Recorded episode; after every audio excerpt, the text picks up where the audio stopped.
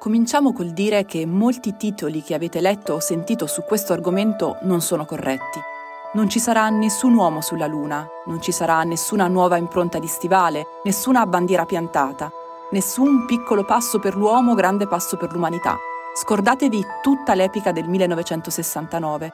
La diretta televisiva in bianco e nero, il giornalista che dice ha toccato, ha toccato il suolo lunare e tutte le canzoni che a quella impresa sono state dedicate, come quella di Edoardo Bennato, che in una delle prime musicassette che io abbia mai posseduto cantava Il giorno che Neil sbarcò sulla Luna, tutti dissero che era un giorno speciale.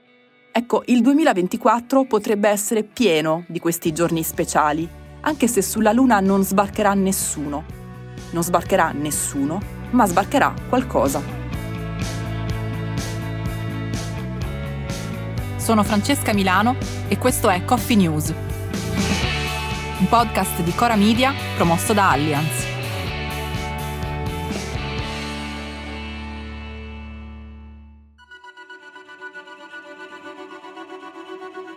Torniamo un attimo indietro nel tempo.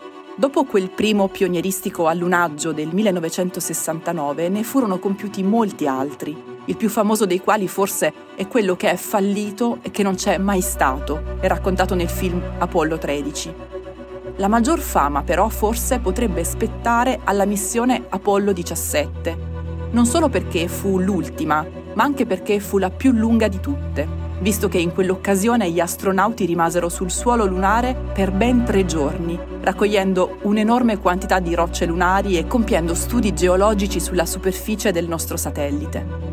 Nonostante i grandissimi successi scientifici che il programma Apollo stava riscuotendo, nel 1972 il presidente americano Nixon decise di sospenderlo e quindi stop alle esplorazioni lunari. Questo perché nel frattempo i viaggi si erano fatti troppo costosi e soprattutto meno efficaci dal punto di vista politico. Infatti, anche se tendiamo a dimenticarlo, la vera ragione per cui la NASA negli anni 60 si era data tanto da fare per portare un essere umano al di fuori del pianeta Terra era stata più politica che scientifica. Consisteva nel battere sul tempo i sovietici e fare qualcosa di grande, visibile e clamoroso, che l'Unione Sovietica non era mai stata in grado di fare. Ottenuto questo scopo, di fatto, il valore politico delle missioni Apollo aveva compiuto la sua missione. Anche il valore scientifico dei viaggi lunari, almeno per le conoscenze e le curiosità del mondo di 60 anni fa, aveva dato le risposte che doveva dare. Restavano solo i costi, e peraltro erano costi altissimi. E così il programma fu sospeso, senza che per decenni nessuno ci pensasse più. Recente però le cose sono cambiate. Gli studi sono ripresi e con loro i finanziamenti. La Luna ha ricominciato a essere oggetto di interesse anche di agenzie spaziali diverse da quella statunitense, come quella indiana, quella cinese e quella giapponese. Persino i soggetti privati, come SpaceX di Elon Musk, sono entrati nella partita. Così, se tutto andrà come deve, nei prossimi mesi le missioni lunari potrebbero essere fino a 10. In realtà, per essere considerato l'anno del grande ritorno sulla Luna, il 2024 non è partito benissimo. L'8 gennaio scorso il lancio della sonda Peregrine 1 si è concluso con un nulla di fatto.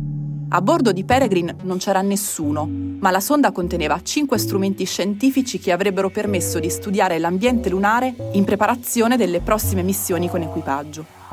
Pochi giorni fa, il 20 gennaio, anche la missione spaziale giapponese si è risolta con un sostanziale buco nell'acqua, dal momento che sì, la sonda Slim ha toccato il suolo lunare, ma si è capovolta e dunque di fatto è inservibile. Poche settimane prima, ancora, alla fine dello scorso dicembre, la NASA aveva annunciato che i programmi Artemis 2 e 3, cioè i due programmi che avrebbero dovuto riportare un equipaggio umano sul satellite, sono rinviati per ragioni tecniche al 2025.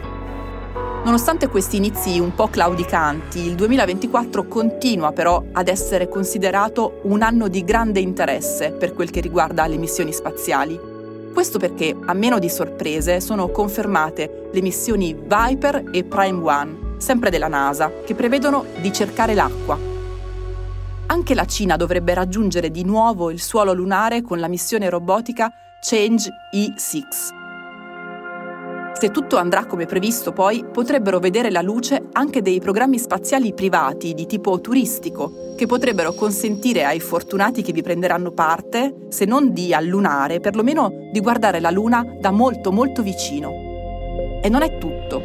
Altri programmi in via di partenza potrebbero esplorare altre lune, diverse e più lontane dalla nostra, come per esempio il programma NASA Europa Clipper, che potrebbe partire il prossimo ottobre e andare a esplorare Europa, la luna di Giove. Lo scopo della missione sarà capire se davvero, sotto la superficie ghiacciata, c'è quello che si pensa, ossia un gigantesco oceano di acqua salata, più grande della somma di tutti gli oceani terrestri.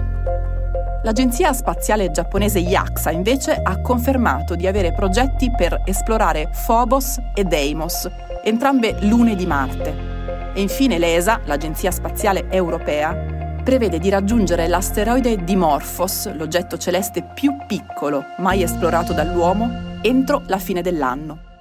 D'accordo, forse non c'è più il fascino del 1969, ma se anche voi siete appassionati di missioni spaziali, forse nei prossimi mesi, come me, la notte guarderete la Luna con occhi diversi. Coffee News è un podcast di Cora News prodotto da Cora Media e promosso da Allianz. Condotto da Francesca Milano, Guido Brera, Mario Calabresi, Simone Pieranni e Lorenzo Pregliasco. La cura editoriale è di Francesca Milano. In redazione Luciana Grosso. La supervisione del suono e della musica è di Luca Micheli. La post-produzione e il montaggio sono di Aurora Ricci. La producer è Monica De Benedictis.